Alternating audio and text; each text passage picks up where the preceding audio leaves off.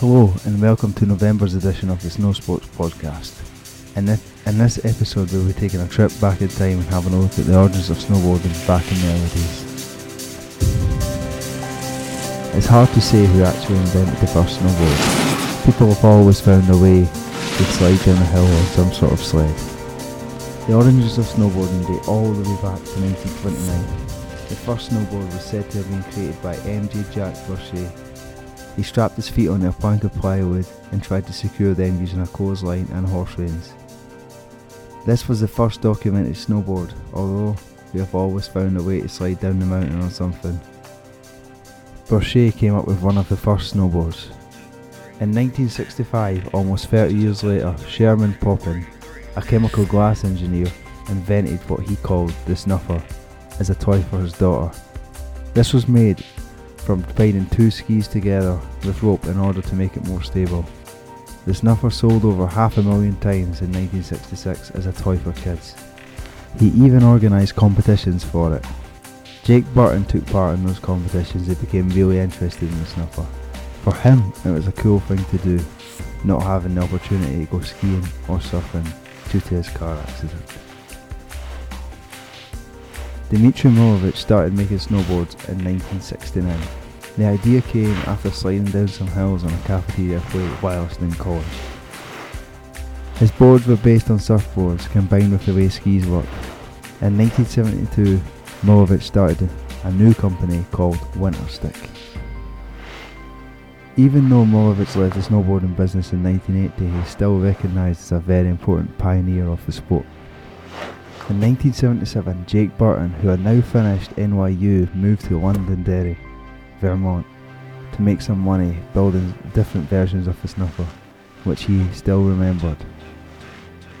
Burton's boards were made of laminated hardwood.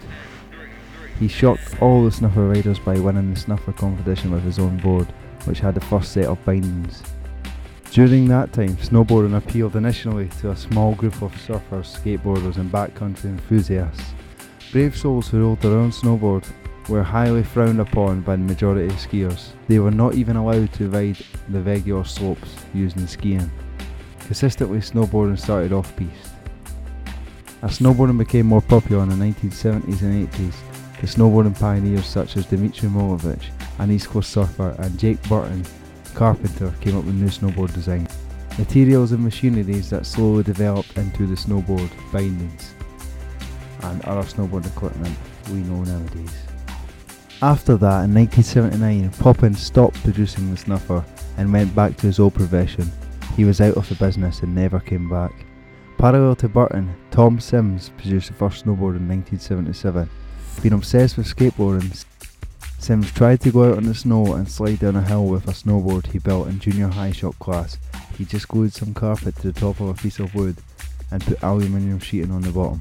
Officially, the first real ski technology for snowboards was introduced by Burton in 1980. The new prototype had a PTEX base combined with more of the ski technology that went into the boards.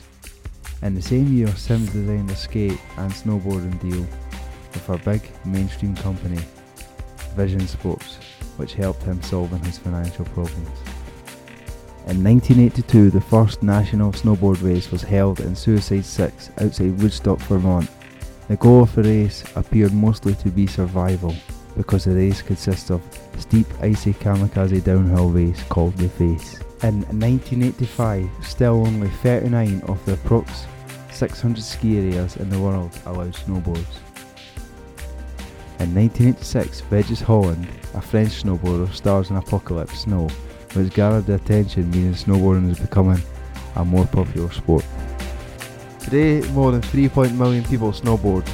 This number is made up about 20% of the visitors to the US ski resorts. Also, the number of people who snowboard is predicted to overtake skiing by 2015. And now we have Richard from Snowboard Asylum who's going to tell you about the different types of boards.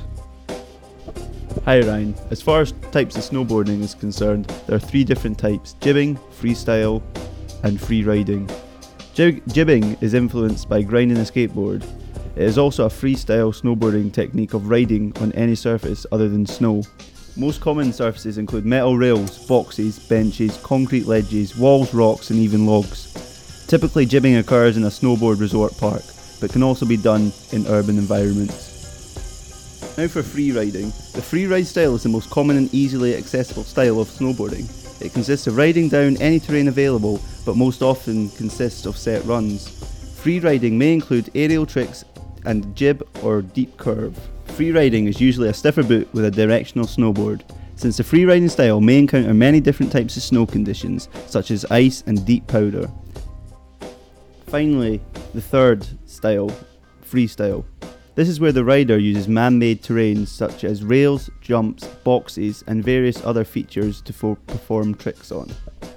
Like all freestyle features, boxes come in a variety of shapes, sizes, and difficulty levels. The intent of freestyle is to use the terrain features to perform a number of aerial or jib tricks. The term jib refers to the rider doing a slider press on an object not made from snow. This most commonly refers to tricks done on boxes, rails, or even trees. The equipment used in freestyle is usually a soft boot with a twin tipped board for better balance while riding regular or even switch. Freestyle riders who specialise in jibbing often use boards that are shorter than usual, with softer flex and filled down edges. Shorter length enables the board to be rotated faster, and a softer flex requires less energy for a rider to press a feature. Reverse camber boards are better known as rocker boards are most often used as freestyle boards due to their soft flex and inverted camber design. Pressing refers to a type of jib where the rider leans heavily towards the nose or tail of the board, causing the opposite end of the board to lift off the feature they are sliding on. This trick is typically done for added style. Freestyle also includes half pipe tricks. Thanks very much, Richard. Now I'm going to pass you over to Alex, who's with Napier Snow Sports Club. He's going to tell you about their trip this year. Ah, thanks, Ryan. In January, Napier headed to Avoriaz. The Stash Snowboard Park at Avoriaz is the first snowboard run of its kind in the whole of Europe. Up to a mile long and a vertical drop of around 500 meters, the Stash at Avoriaz is set to excite a whole host of intermediate to advanced snowboarders looking to ride a totally natural park. Made up of a range of features, the stash will have cliff drops, huge tree rides, wall rides, wooden rails, wooden rainbow rails, long jibs, and a lot of hidden extras. The stash at Avoriaz will only use natural obstacles of wood, rocks, dirt, and trees. Avoriaz was chosen amongst the likely few to host the very first stash in Europe because of the reputation Avoriaz has for being a top-class freestyle snowboarding resort. Personally, I can't wait for this. Earlier in the year, I also visited the Relentless Freeze Festival in London. This was amazing and a must-see event for any skier or boarder. Basically a weekend of music, shopping, parties, and pro snow sports demos. Thanks, Alex. Now over to Stefan, who is new to snowboarding and is going to tell you about his experiences whilst on the slopes. Oh, thanks, Ryan. I like snowboarding because it is a challenge and it is fun. Even though I used to be a skier, I still think snowboarding is better. Snowboarding is for people who seek thrill and like to go fast. The reason I do snow sports is because I like to skateboard but I like the snow. I originally started skiing because the primary school made me do it in P5. I enjoyed this, but I have a better interest in freestyle. From this, I began to snowboard. Although it was hard at first, I enjoyed it a lot more. This has allowed me to progress as Hill End has a jump slope. This has allowed me to explore freestyle. As I started to freestyle, I progressed a lot. As I progressed, I started to get the hang of it and eventually bought my own freestyle board. Today I am currently in the Lasswade High School Centre snow sports team. As I was recently a beginner, I would recommend an all mountain board. As Richard said earlier, it can cope with any terrain and it is much more forgiving and easier to learn on. Thanks, Stefan. That's it for this month's Snow Sports podcast. Be sure to tune in next time. Thanks and goodbye.